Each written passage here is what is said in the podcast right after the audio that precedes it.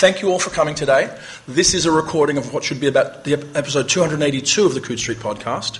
I'll do the silly introduction because he cries if I don't in a moment. But before we do, I know they know, uh, need no introduction, but I'd like to introduce to you, if you're unfamiliar with him, our guest of honor, Michael Swanwick, who's been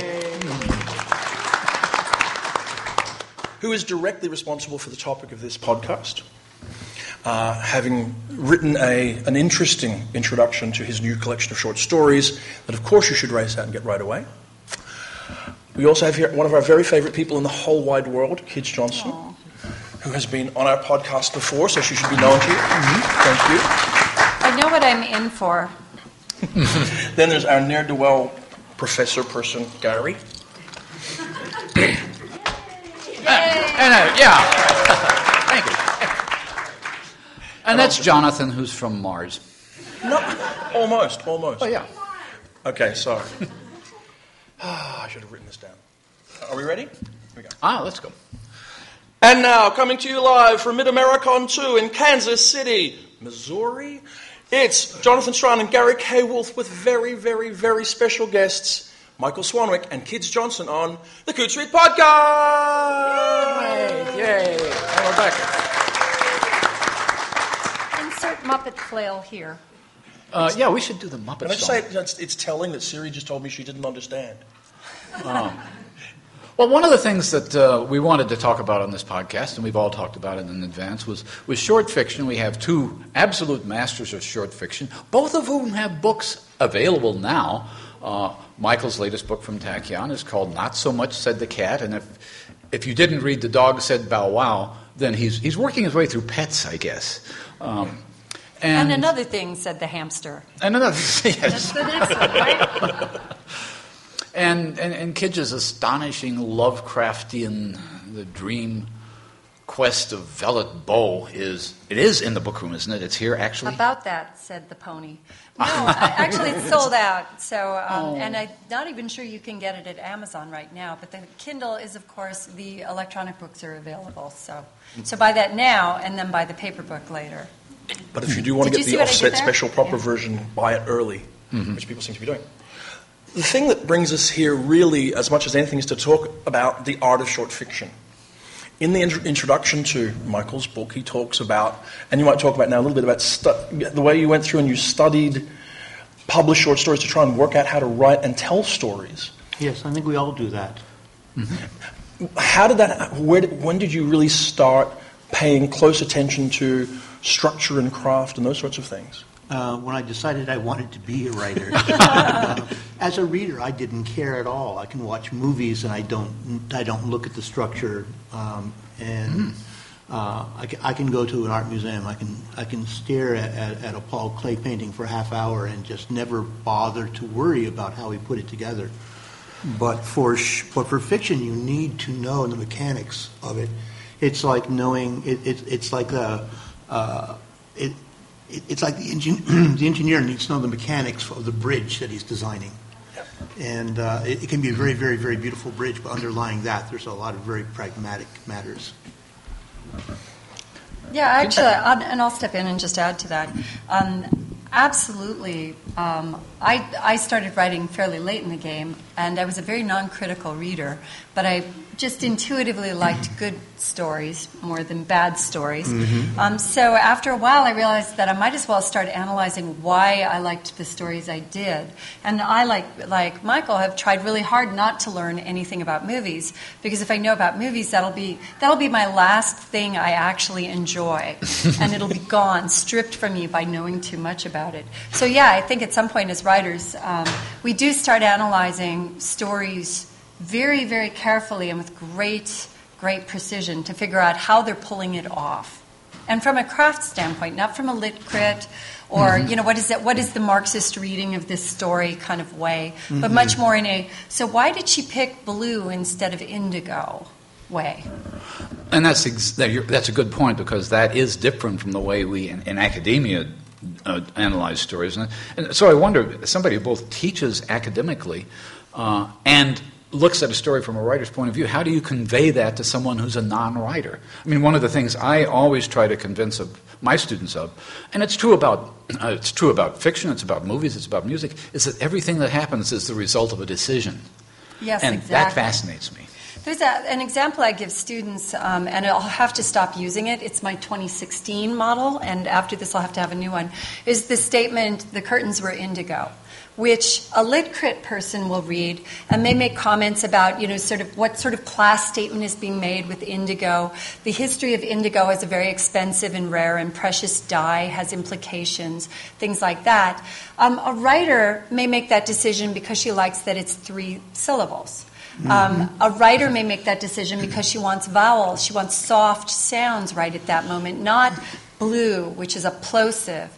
Um, so, so the approach is so different, and we. While I may be aware of indigo as a class marker when I, at some point in the writing, I also may be just saying indigo. I may, or I may just be tired. I may have looked up, noticed my curtains, and said, "No, I think I used wisteria last page, so let's use indigo this time." You know, John Gardner once said that he would chop off the ear of one of his characters in order to get a better balance in a sentence. yes, yes, exactly. I used to cut the little joint, the joint off everybody's little fingers because it was um, it was about a half a sentence long, and it was a character note, and I used it so much that I had to stop using it.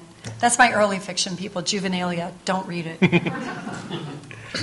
Do you think studying fiction that closely for a reader can actually ruin the experience? It could, but I don't think they're going to. No. It's, it's, a, it's not going to be fun for a reader. For a writer, it's a lot of fun to figure out how it's done. Sure. Um, but unless it's a very unusual reader, they'd rather take that time and just pick up the next book. Right. I think that's a repetition.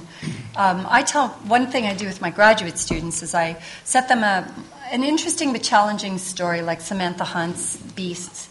Um, which was a tin house story. And I have them read it five times in a row without reading anything else in between. It usually takes them days because they read it the first time, they're like, well, that's really weird and cool. And the second time, they're like, well, that's really weird and cool.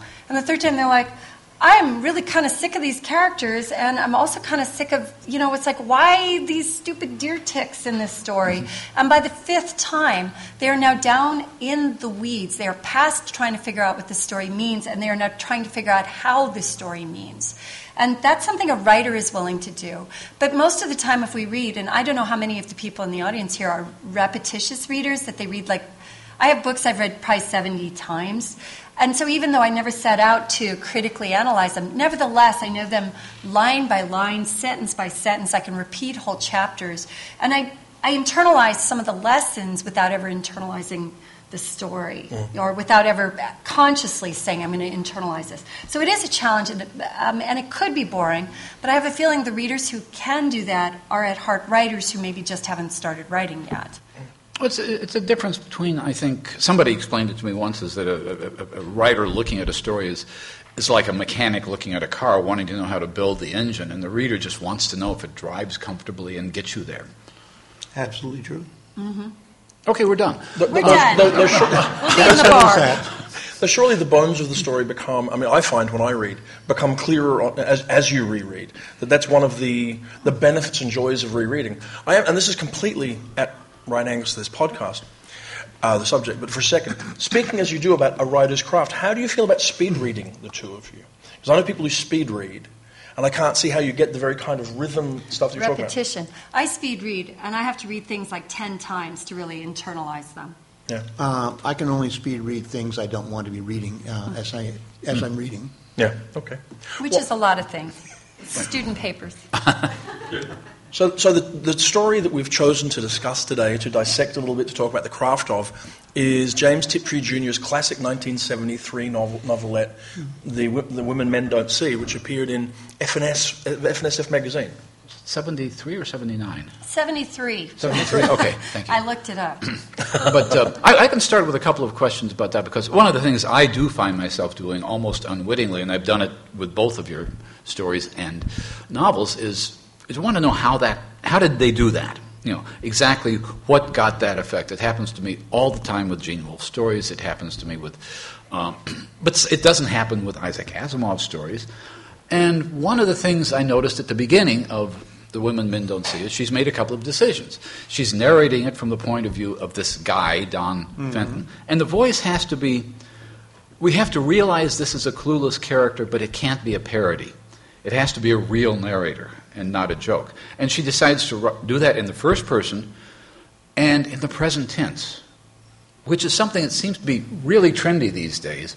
But in that story, it seems surprising. In, in, In 1973, it wasn't trendy, and in mm-hmm. 1973 science fiction, it wasn't at all. So that's a big decision on her part to mm-hmm. do that, to pick the male character who is, in some ways, the least involved character in the plot. Mm-hmm. Everybody else has something to do. All he has to do is react. Um, and he reacts poorly pretty consistently through the story. So we are with the most irritating character in the story for the entire story. But the irritation even starts before you meet the character. Right. Because the first person present tense is an irritating form. Now, new writers, unpublished writers are in love with it because they think this is immediate and it'll make the, the story more real. It does not do that. The, the default storytelling mode is third person, past tense. It's what we're comfortable with. Mm-hmm. So putting it in first person, present tense, immediately, subconsciously cues us that something is wrong, something is off, something is uncomfortable, and that uncomfortable never goes away. Right. I mean, just to go through the very first paragraph, I see it's a very grating paragraph. It's full of information we don't need. Um, and it's full of uh, words that we are not, we don't particularly like, especially if we're reading it in 1973. I see her first while the Mexicana 727 is barreling down to Cozumel Island. Who cares who the airline is? It does give us a moment of authenticity that we, we are now, we believe this is a real thing. But most of us reading this are not, we don't care. And in fact, we don't get to Cozumel. We don't get to where they're trying to get. I come out of the can which is already a, jarring word because now we have to like stop long enough to interpret oh he's that guy. Ah, great. And lurch into her seat so he's already gawky and he's that guy saying sorry at a double female blur the near blur nods quietly so he's not even seeing the people in the room which is of course pivotal to the entire story. Mm-hmm. He's embedded everything we need or she has embedded everything we need into this very first paragraph to read the entire rest of the story. The younger one in the window seat goes on looking out. She's not even bothering. I continue down the aisle registering nothing.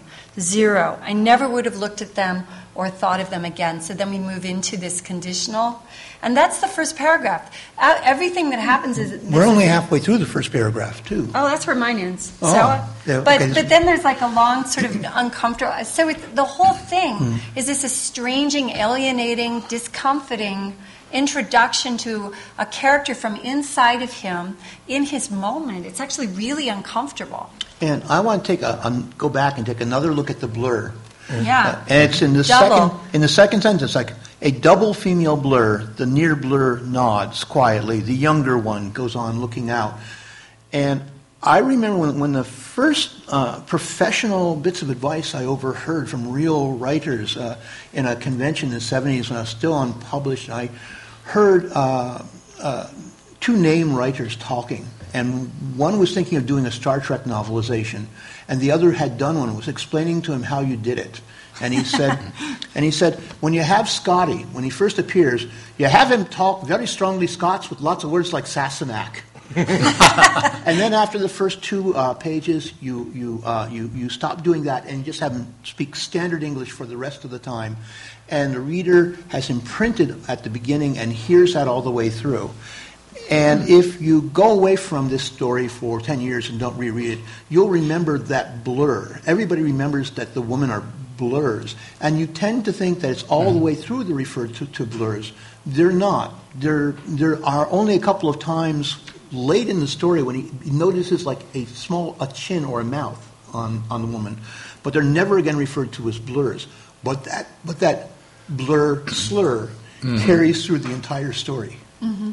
And it's interesting also because um, that is precisely what this story is about. But you read it, and as a writer, I admire the craft of that because I read it and I'm like, he's using a word that on your first read through, you're thinking, oh, it's an imprecise word. You know, he's like, it's, it's about the moment that we are in in this first sentence, this first paragraph. So, and of course, they are blurs because he's like, probably a little tipsy and so forth. But in fact, it is also literally, well, not literally, but it is in fact true that this guy Don really cannot see these Well, women. yeah, it is literally in the title of the story. It is I mean, the title. I've taught the story, and at the end of the story, students will ask, "Well, where did the title come from?" Well, just read the opening again, because and that's the advantage of rereading, is you. But if you look at the title, that title does a lot more work than most titles. Right. Most titles we're hoping to have an evocative image that will make people able to remember the story. We just want them not to t- put it down. Yeah, it, it, we, we want a title looks interesting enough that they'll try reading the story. Uh, a, a title that after the story, if they've loved it, they'll be able to remember the story by. But this title does a lot more. It gives you the entire message right here. It tells you that this is about something important. And especially at that time, 72, 73, um, that was that was kind of at the peak of the discovery of second wave feminism for most women. Uh, so they were thinking about it and they were looking for tools to, to, to think with. And I suspect most women who saw that title went, Yes, I understand that part right away. That is an astonishing title. It's one of the great titles It of is. the genre. It's one of the best titles in the genre, um, and and a brilliant title that sustains the story. Um, if the story had another title like um, Blue you know, Waves over Monaco. Loving Miss Parsons or some, whatever you gave it, you know, whatever title you gave it. But it's a, it's also a title that, without uh, any other prompting, can easily be misread. You can read that as a traditional science fiction title. Right. You can read that the way you could, the way I did as a kid, reading the title of Ralph Ellison's Invisible Man. It turned out to be a great novel, but it wasn't anything like H.G. Wells. So you, you think, okay, there could be some science fictional thing here where Maybe women they are invisible. Maybe they're like women's, Mm, you know. exactly. And even as if you're an, uh, a, an ingenuous reader, you can even read through the whole thing thinking, well, where, where are the invisible women? But, Mm-hmm. but we don't. We're, um, the story written when it was Exactly. is actually quite explicit about it in a way that a 21st century story probably could not get away with. Because for us, it would look very heavy handed. This also shows, again, this beautiful, beautiful craft she has. She has the title right there, and before you can really wonder about it long, they introduce the blur, and the double blur, and the blur, and the other one, and and that tells somebody who's actually going to wonder about that title Well, what's going on. The women men don't see. First three words, I see her. Mm. Oh, good. And then counteract it with the blur. But she's a the blur. yeah. Right, right. So we're seeing the conflict already. Um, and it's like we're really hammering on this first paragraph, partly because any good story you can hammer on at this level for every single thing, but this is like a million. It's a novelette, people. That's why I said day million, right? Um, but. Uh, but the first paragraph is where everything is set up. That's where you set up the voice. That's where you set up the accents. The- You know that, that Scotty's Scots, Scottish. Um, but that's also where you set up all of the expectations. and she does such a wonderful job there. Right. Yeah. It also implies, I think, a story that she doesn't actually tell. You know, Right. because, the, because the implication is the story. The story will be about Don Overton and how these women come into focus for him. When in fact, what you come to appreciate is that his story is completely irrelevant to the story at hand. That it's really mm-hmm. their story He and what doesn't, they're yeah, doing. he doesn't cause anything to happen really in the story. He doesn't. He's he's a he's the thing I told my students never ever to do. He's a he's the asshole witness. You know, so he's two irritating things together. One of which is being just a witness of this strange story going on outside of his ken, but also he's a jerk. So why why do we want to be in the point of view of a jerk? So my students don't do this, but James Tiptree she gets away with it. So yeah, And he's a really interesting character because the first thing you do is he commits a series of minor rudenesses. You know, Right. he, he he comes out of the can rather than out of, out of the lavatory. You know, he's he lurches into the chair and he sort of grunts sorry and so on. He- He's, and and um, he and he he does all these negative things, but he also um, he's presented as being surprisingly competent. He sees and perceives things other than the woman.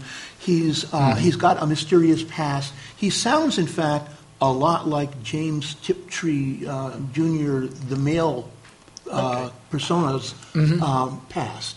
And so There's a, um, a dislikable half of him, but there's also a likable and even admirable half of him. Well, I think this is one of the things that struck me about the story, even when I read it the first time, is that he is he, he is an asshole, but he's not a parody of an asshole. No, no, exactly. Yeah, yeah, another novel that came out about the same time was uh, Marilyn French's The Women's Room, which was full of just the most odious men in the world, and you could. This is not that. This is he's he's odious, but he's believably odious.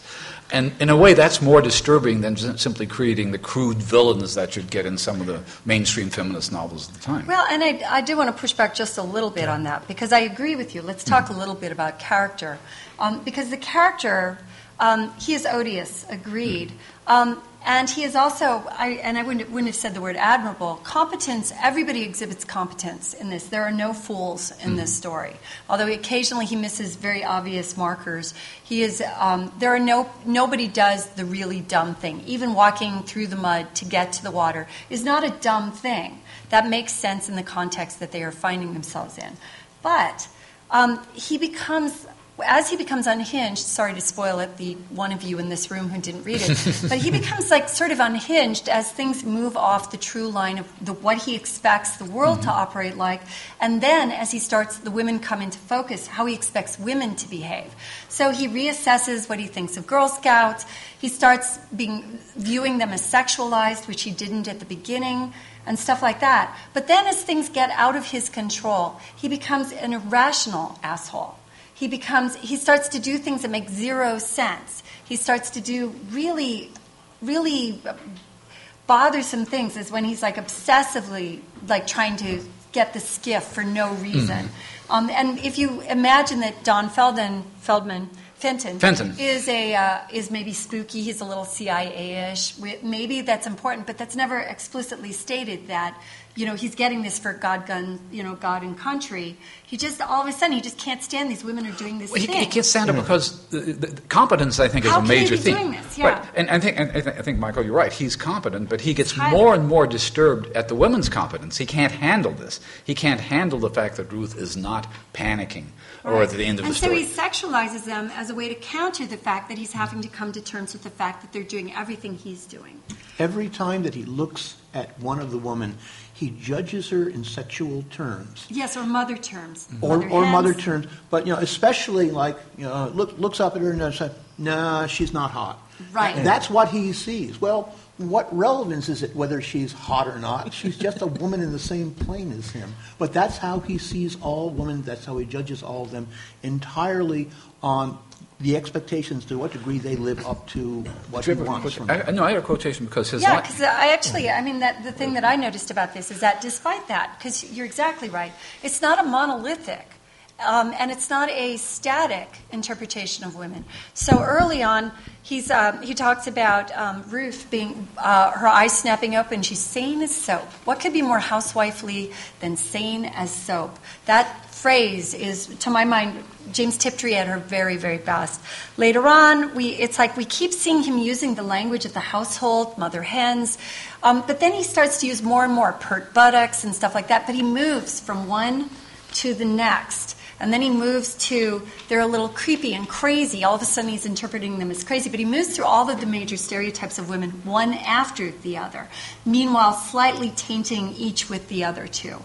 The, the passage I was going to read, which is, I just copied it down on my phone, uh, because he uses a wonderful phrase, which I don't think sounds like him, but it's a wonderful phrase anyway. He talks about, talking about uh, Ruth, the obtrusive recessiveness of her. Yes. which is a great phrase. But then, from that fairly abstract phrase, he goes on to say, The defiance of her little rump, eight inches from my fly. For two pesos, I'd have those shorts down and introduce myself. Oh, I know, I know. It's like he, tur- he looks like he's going to say something intelligent and abstract, and then And then, man, I would just, I would just rape that chick. Exactly. That's That's what what I said, chick. man. I mean, it's essentially what he's saying. It's like she's, she's bugging me, so I would just rape her. And actually, as you watch him go through this, like, well, I guess we dangerous males, you know, like men aren't dangerous. It's like, well, I guess we dangerous males can't be trusted with you ladies, you know. And that's that. The arrogance of that is so masterfully managed. Oh, there's a, um, a, a real low point for him when he and Ruth are off together and they share a blanket. Mm-hmm. And he finds himself getting aroused by her, and she manages very deftly to turn him off. And then he says, I always picture this as a little chuckle, so believe it or not, I slept. And it's like you go, this isn't a, a tale I'm going to tell the boys back in the office how I didn't rape her. And believe isn't it or not, that amusing? we just fell asleep. She had her pants on all night long. Or at the very least, she didn't swoon before my mm-hmm. wonderfulness. Right. It's, so it is really interesting noticing that. And it's actually also really uncomfortable. And I, while I was reading this, I was like, I don't want to do this. Because I kept thinking it is impossible for me to separate the fact that this is a woman writing as though she were a man in the 70s from the fact that I know that she is a woman writing this as a man in the 70s from a male point of view. So it's like, how am I supposed to read this? Am I supposed to be? Am I? Would would I in 1973 call me Joe because I'd be a guy probably, um, reading this in 1973? Um, would I be reading this and go, Don? Actually, that was a that was a chivalrous thing that you didn't rape that chick, you know? Or what would I be saying? What would I? How how would I have? Read It's it? important to keep in mind in can't read it that 1973, almost everybody thought this was a male writer. Right, exactly. So how do you read it when you know when you think it's a man versus when you think it's a woman writing it? And actually, you know, author intent, while we're not supposed to talk about that, author intent is we're the ones who write this stuff. You know, author intent is everything to a Oh, story. this is very important. This was Tiptree's payback for, or rather, it it was Sheldon's payback for becoming Tiptree. Mm-hmm. As this story is told in a male voice, it's a very male voice, mm-hmm. and it is written as if by a male writer. And this was one of the one of the stories that came along that made all the women in science fiction fall in love with Tip, as mm-hmm. he liked to call himself in fanzine letters. Uh, old, old, harmless, you know, post-sexual Tip. It was a man who got it, mm-hmm. Mm-hmm. and he, she couldn't have gotten. Oh, she, she could not have had the full effect of this story writing as a woman because male readers would have dismissed that, going, "Oh, you just don't like being raped." Right. Yeah. I mean, what they would have said is, well, you know, guys aren't really assholes like that. Not all men, they'd say. Yeah, all- And- not all men, yeah. Yeah. it's like this guy Don. He's kind of a, he's a real dick. I wouldn't be that guy. You know, missing the point that this is that it's that this is very much, uh, at least in their in their minds, this is inevitable. This is a necessary part of the Parsons, the Miss and Mrs. Parsons, you know, survival strategy. Is there anything to the uh, choice of a, a character name like Parsons? I thought that was interesting too. Um, what do you think? Well, I thought I when I heard Pa- Parsons, I just thought she was like looking for the most ordinary, common um, story name for a harmless woman possible, like a, a possum kind of a name. Possum and Parsons, exactly. Oh, Um, okay. and I think that Ruth, you know, Ruth, of course, you know, where you go, so will I go. Um, Althea, the daughter, you know, who has this beautiful poet, poetic name, um, this plant name almost. But I, but I never really feel with Tiptree that the names have the sort of heavy symbolism No. that a lot of us use. I'm looking at you. No, you're absolutely right. Yeah. no, I no, I, I, I I feel like there's she, a lot of symbolism in my names. But you were telling about the rhythm. I mean, Don Fenton, just rhythmically. Don that's Fenton. a that's a Don That's Fenton. Don Guy's Fenton, man of mystery. And Don, sounds like and Don, of course, Exactly right. yeah. You know, Don, of course, being you know sort of Lord, you know, Spanish, you know, Don Don Quixote. You know, it, it has to do with you know being uh, high enough in the food chain that you get uh, an honorific. So his name is itself an honorific. Um, the Esteban is often called Captain Esteban. He also merits an honorific. The ladies merit honorifics, but they merit the standard honorifics. Um, and eventually he slips those away and he only uses them when he's feeling angry again. Let me ask a question which is uh, relevant to the story, but it's also relevant to a decision you have to make. I mean, Alice Sheldon could write gorgeous prose. She could write very balanced, beautiful, but she couldn't quite do that in this voice. So, how do you choose to give up what you know you can do uh, in order to be consistent in the voice? I mean, I think Robert Browning could write beautiful uh, poetry, but he also wrote those monologues in the, in the voices of really awful people. And, But, but Browning could not have written this story. well, no. and, and this is not a story that could be written in, in beautiful because beautiful doesn't just there's nothing beautiful in it. Right. Uh, I think the really the center of the story is is at one point when Ruth is trying to explain them to uh, to Don, and she says says we don't hate men, and they don't. That's Right. the whole center of it, No. and that's the reason why he's only half awful, and the other half is is kind of a, a you know a, a, a CIA kind of kind of competence. You know, you know, man who goes fishing in the Quintana Roo um, is is they want to establish it's it's not they're they're they're not fleeing um, like war criminals. They're fleeing ordinary men. Uh, that, it's That's yeah. And as far as uh, I mean, the the exact quote you're talking about, she sa- he says. Um, he's uh, just accused her accused her of being a lesbian, a professional man hater, Yes. right? Um, because she decided to have a child without a father. Um, and she says, lesbian with my security rating? No, I'm not. And he says, well, whatever trauma you went through, these things won't last forever. So he's basically saying, whatever you're feeling, um, you'll get over it. You know, don't tie your tubes. You might want to have a baby later because that's what women do.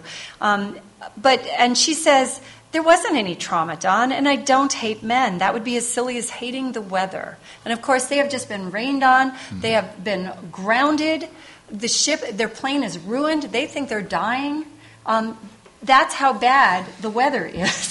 But it's also that sort of distance and abstract as well. It's like basically you're this thing Why that we, we hate live the weather? under. And Don immediately brings it down to personal. He says, "I think you have a grudge."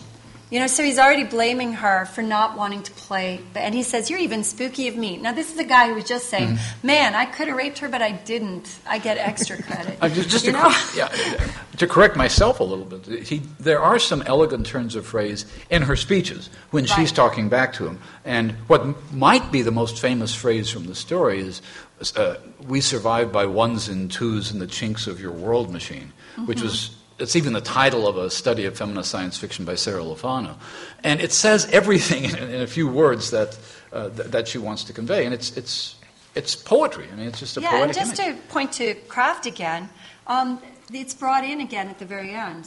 You know, so this is this is a craft decision that she made. She's like, I made my point. Maybe I didn't make it sufficiently. I need to hit that beat one more time before we exit the story, so that people remember that. It's almost the last paragraph. Um, and she puts it in italic to call it out for us. Do not forget this is the important part, which is a trick I use all the time. So I'm, it's like I always hit word for word the same thing. In her case, and she's writing in 73, she's doing it by calling out the fact it was said before directly with the italics. In my case, I just do it. I just sim boldly, and I figure people will get what I'm doing. But I'm also writing 40 years later. And what makes Don Fenton such a uh, a clever and useful construct is that half and half quality. Um, he he's not not just a jerk. Every his judgment is consistently bad. His judgment of everything is wrong, uh, but he is a reliable narrator.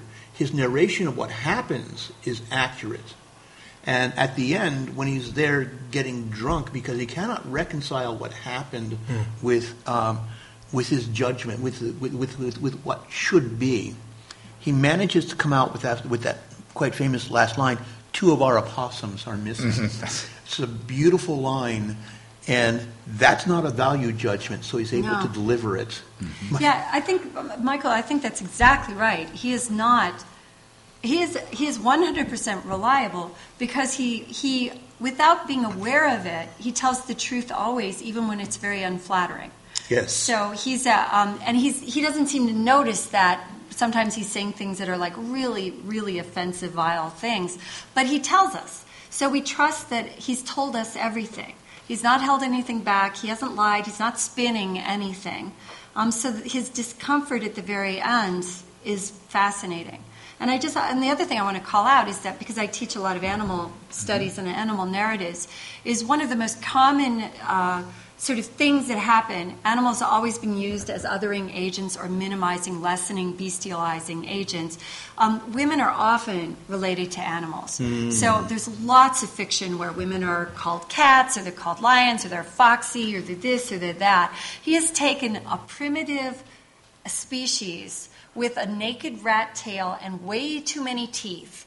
And he's, you know, opossums, their only survival strategy is breed a lot of them because they, they're hopeless at taking care of themselves.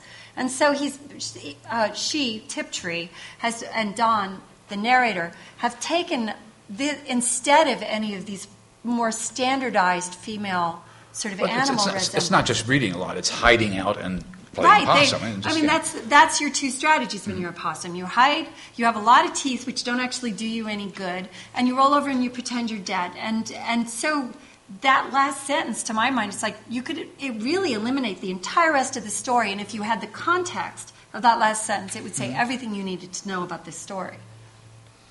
You're right. I mean, you've just got me thinking now that the 20th century is full of cat ladies and cat women and, And cat women. of foxy the moon. women and, you know, horse-like women Yeah, and, but no, you the know- 19th century is full of snake ladies. Yeah, Uh, yeah, so- the white worm and So, oh yeah, the white worm and anyway, that's a separate thing. Yeah. What, what about? Here's the other thing from 1973. I don't know who bought this story for F&SF. Would have that? that Would have been Ed Ferman. Ferman would have bought it. 73 for- Ferman. okay, right.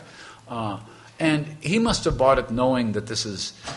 It fits in with science fiction. There's a sophisticated understanding of how science fiction works in this story as well. And, uh, and we, we know now that Alice Sheldon, you know, grew up reading pulp magazines. She knew her way around it and this sort of thing. Her, her presentation of aliens is pretty, um, in some ways, conventional, other than the point we're looking Very at Very conventional. Yeah. This is, we They're haven't wearing mentioned white the aliens suits. at all yet. No. yeah, Yeah. and it, I want to. Yeah. And it's, it's, it's simply not the interesting part. It's, No. the, it's the enabling device. Mm-hmm. I, one thing I noticed when I was rereading this, which I hadn't thought of when I was younger, is that the aliens could have been replaced by the Fae. Yeah. You could have mm-hmm. had, you could have had, you know, the, the she saying, uh, showing up, and they're like ta doing whatever it is they're doing, and these two women saying, "Take us. We don't care what happens to us. It's got to be better than this." And it could be anything. I mean, any mm-hmm. possibility, because as you say, it doesn't matter that they're aliens, except it does because of the uber creepiness of the aliens. Well, they're creepy, but I think they're also they're, they're meant to be standard issue because she wants to de-emphasize this is not an this is not a first contact story, although in a way it is. Uh, but that's not what it's about.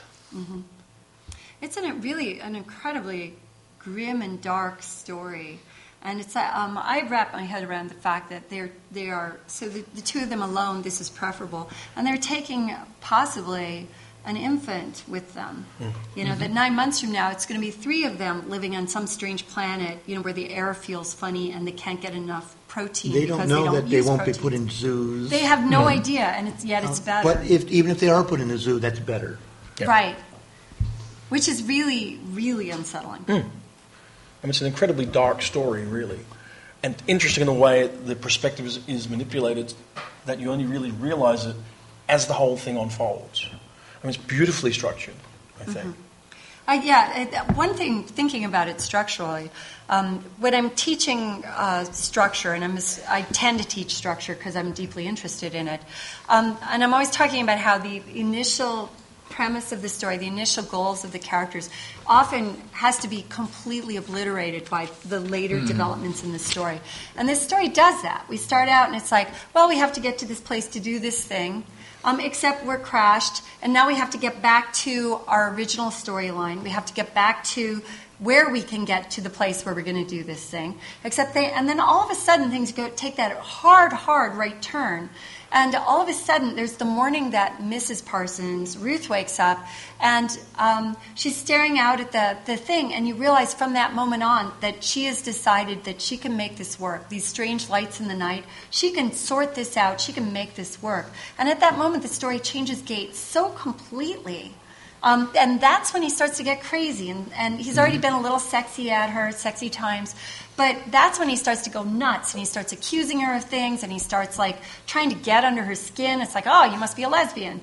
You know, all of these ways he's trying to get to her because she know he is completely irrelevant at that point in the story. Mm-hmm. And I've never seen a story where the narrator becomes irrelevant to the story halfway through. That's interesting. I've never thought of that either, but I, I, it's You know, to think the, about. the, the story is a subversion of the stories that it is. You know, it starts out with, as an adventure story. Mm-hmm. There's a plane crash. The pilot has a broken leg. They've got to walk a mile to Oh, the, no. to the to the to, to the shore. They're looking for water, and there are fires over there. But they're probably Gators. They're probably uh, yeah, and they're, and they're they're alligators, and we can't go near the fire because those are probably poachers, and they'd kill us. This is a very standard, exciting Right, adventure exactly. story, Fourth and it Gold- Gold subverts that. Again, it, it all, all of that. It just takes all that and uses it for her for her own purposes. And then she throws it away. I love that. She throws it all away, and then there's a science fiction story And that stays a science fiction story up until the end when he's sitting in the bar thinking about the meaning of it, and the aliens just fade to insignificance, and all that matters is, um, is that image of, of the two of them disappearing, you know, off, mm-hmm. off, Yeah. with the, off with the aliens or the she or the alligators or whoever will take them and, and give them a, a better deal. And all the science fiction becomes irrelevant. So cha- it, it changes genres three times within a right, short story. it's amazing. basically. And that ending is so great. And I hadn't thought of it before you said that, Michael. But what, one of the things that's fantastic about the ending is that what bugs him isn't that there are freaking aliens in this world. What bugs him is two women got out. And I don't Yes. think Yeah, he's, that- you know, yes. and I think that that makes him insane. And that whole last sentence where you're like, who, you know, what two of our opossums are missing, and you're like, so what's that supposed to imply? Because I'm always looking at a story and saying, what happens in this sentence after the story ends? And it's like, that it's hard to tell. Does that mean we're, is he now afraid that the aliens are going to come back? A lesser writer might have said that. They're going to unite the aliens. They're going to come back. They're going to obliterate all the men. It's going to be like the opposite of the White Plague, and it'll be awesome. It'll be a utopia. Oh, sorry. Well, one of the, And I, I, th- I voice. think Yeah. I think what happens after the ending is that it just bugs him It for the just rest bugs of him his for the life. rest of his life. because women didn't behave the way they were supposed to. so does the does he change? I mean, this is one of the things you're always talked about in fiction classes is that the character has to change. I think that a character not changing is every bit as significant as Yes, a character yes. changing, and I think that's what happens here. It's a or harder fails to move. happen. It's Yeah. a more of a uh, master move to, to have a character s- um, a character knowingly not change. He's not. He knows he's not changing. He has del- he has eliminated the part he can't cope with, and he is only left with the fact bitch wouldn't give in. You know that's what he's left with. Is these women just? How could they not want us? How could they not want to be here with us? Us. I'm a nice guy.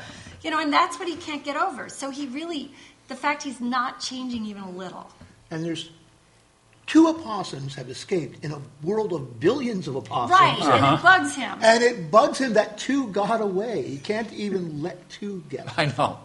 And there's something odd about opossums also because it occurs to me that this is, a, it's, it, in some ways, it's a very sophisticated and very subtle story, but, but uh, Alice Sheldon would write more direct horror stories under the name Raccoona Sheldon. I mean, I'm speaking of the, the screw. Now, the raccoons and the opossums seem to be Really? related here somehow. It's like, yeah, they're, they're, they, sh- they share the same sort of annoying, Mm-hmm. slightly oversized, you know, get in your trash, inv- you know, ecological niche. I suspect she must have known some woman who basically were opossums, who were living quietly, keeping their head down, and creating uh, uh, just a little world for themselves that just went under the male radar. And I think sh I think that was the beginning of it. Just just developed beautifully.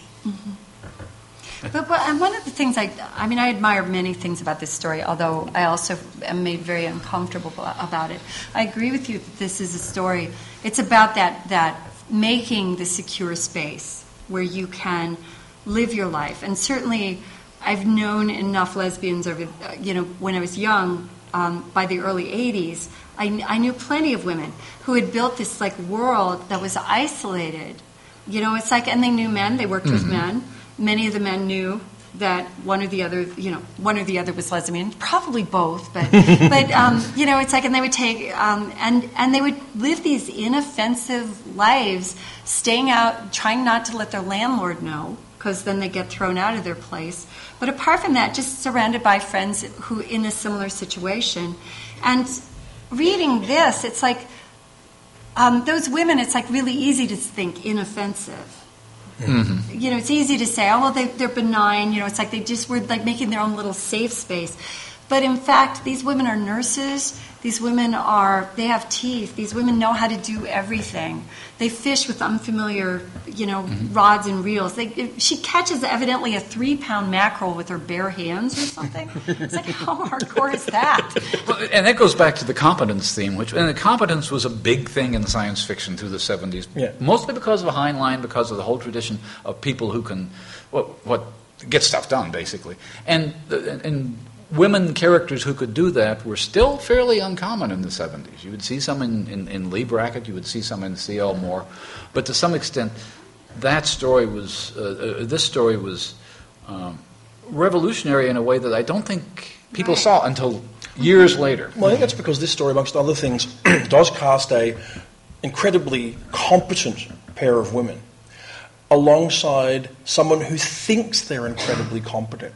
And that contrast is part of what makes it work. I mean, they give you that sort of classic adventure plot you were showing, or you were mentioning earlier, and how that's all very much kind of here he is, he's the hero, he's, he's Travis McGee. You know, that Yeah. kind of a character, Yeah. right? And But you, you suddenly realize that he's all, it- it's, it's this shadow play in his mind. He's actually out of step with the entire world around him, really, and doesn't understand consciously what's happening and needs to hide it away behind it once he's gone because this crack in the world that opens up in the story isn't tolerable to it for his, to his worldview. They're, they aren't really hanging a lampshade on the women's competence either. It's there, and Don Yeah. Mm-hmm. notices it. But I, I was thinking about this, thinking a 21st century story.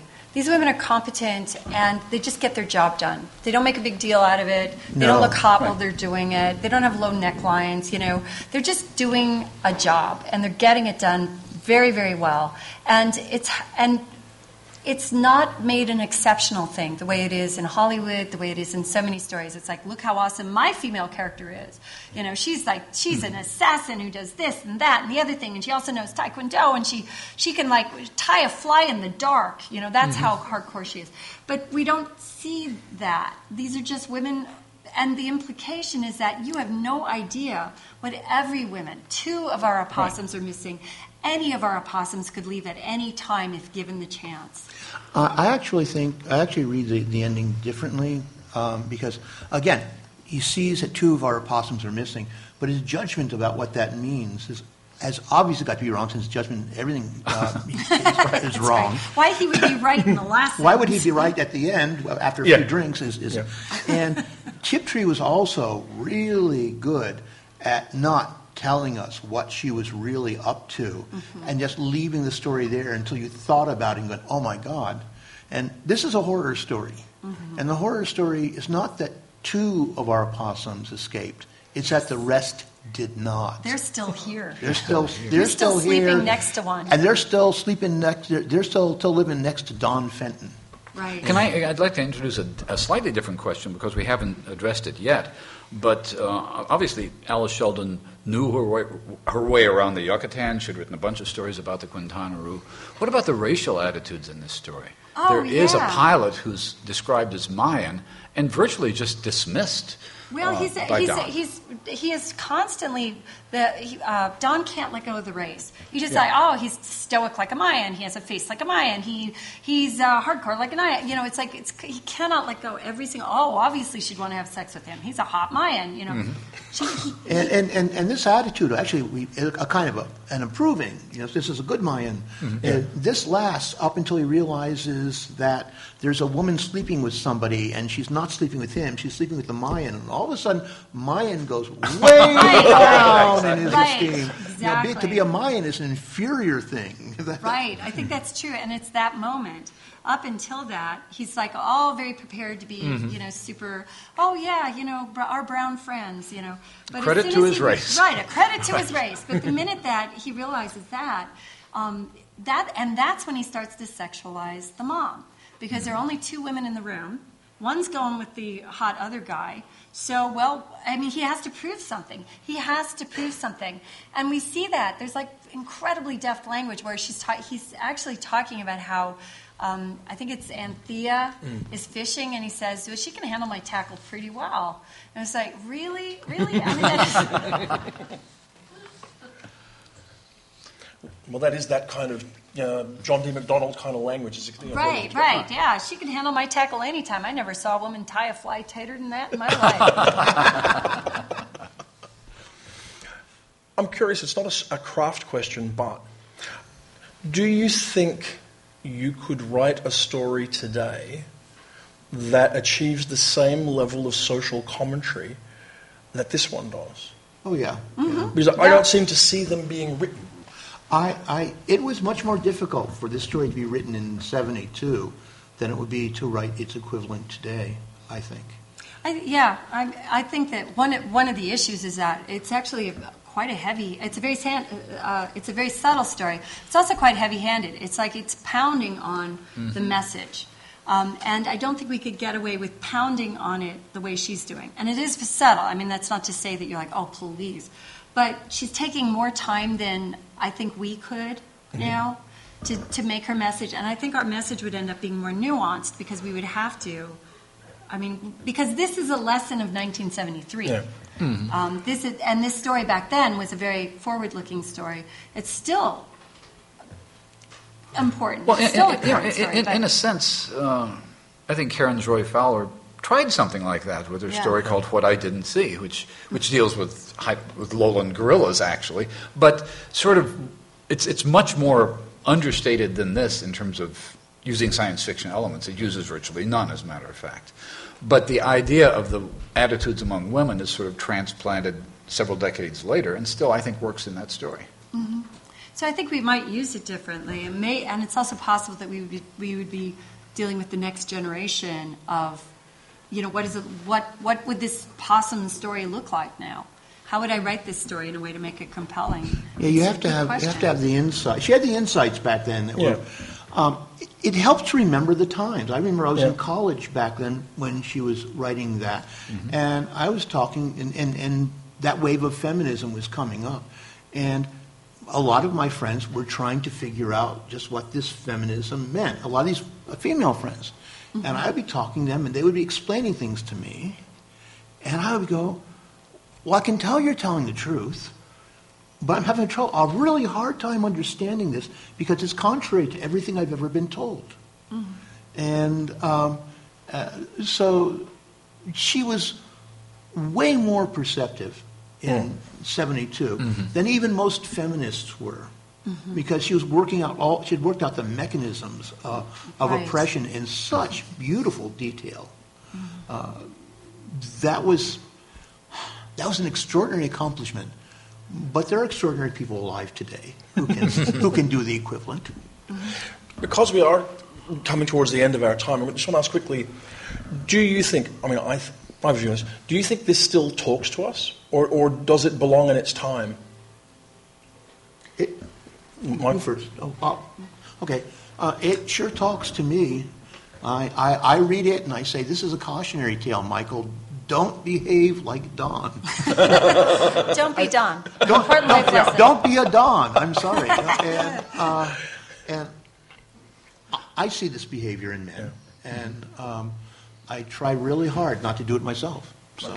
Yeah. Kij? I would just, um, uh, I think it does speak. I think we have to move through the fact that it, it's paced slightly differently. Um, there are other decisions that she made that we we don't make anymore. But to me, the main thing is um, is yes, it's cautionary. And as she, as she has the characters say, you know, it's like we are always essentially one election away from all being killed. You know, it's like we are mm-hmm. we are essentially one one election away from the Republic of Gilead. We're you know one big mistake away from somebody saying, you know what's wrong with this world? Women have the vote. Yeah. You know. I've heard that too. One of the, but you've, you've taught, I mean, as I said, having taught this, I think, and you must have taught the story also, you're teaching it to younger students who aren't concerned with or aware of 40 years of progress in short story craft. They're mm-hmm. seeing it as a new story, and, and, and they're seeing it as, and it, it- it's relevant in the same way a Katherine Mansfield story is relevant mm-hmm. or a Chekhov story is relevant. It's new to them, and it's, it, it does what it does very effectively. I agree mm-hmm. We should probably. Sorry? That's all. We should, we should- probably ask him. There's probably time for like one or maybe two questions quickly. We've got about five minutes left. Does anybody have any questions? Are we completely wrong about everything? I think I think that hasn't happened before. Well, then I, uh, then I think probably the appropriate thing to do is to ask you all to help us thank Michael Swanwick and Kij Johnson for joining us today. It has been a joy and a pleasure, and one of the be- best podcasts we've had. One of the best discussions of a story I've ever heard. And we'd, we'd also Well, like there to. were no there were no 19 year olds in it. That helps. We'd also like to especially thank the team at Mid Americon 2 who have recorded this for us. We're very grateful for all of their support, Kathi Overton and her team. And we'd like to thank you all for coming. And this will be out in the world in a couple of weeks. Thank you very Thank much. you. Thank you.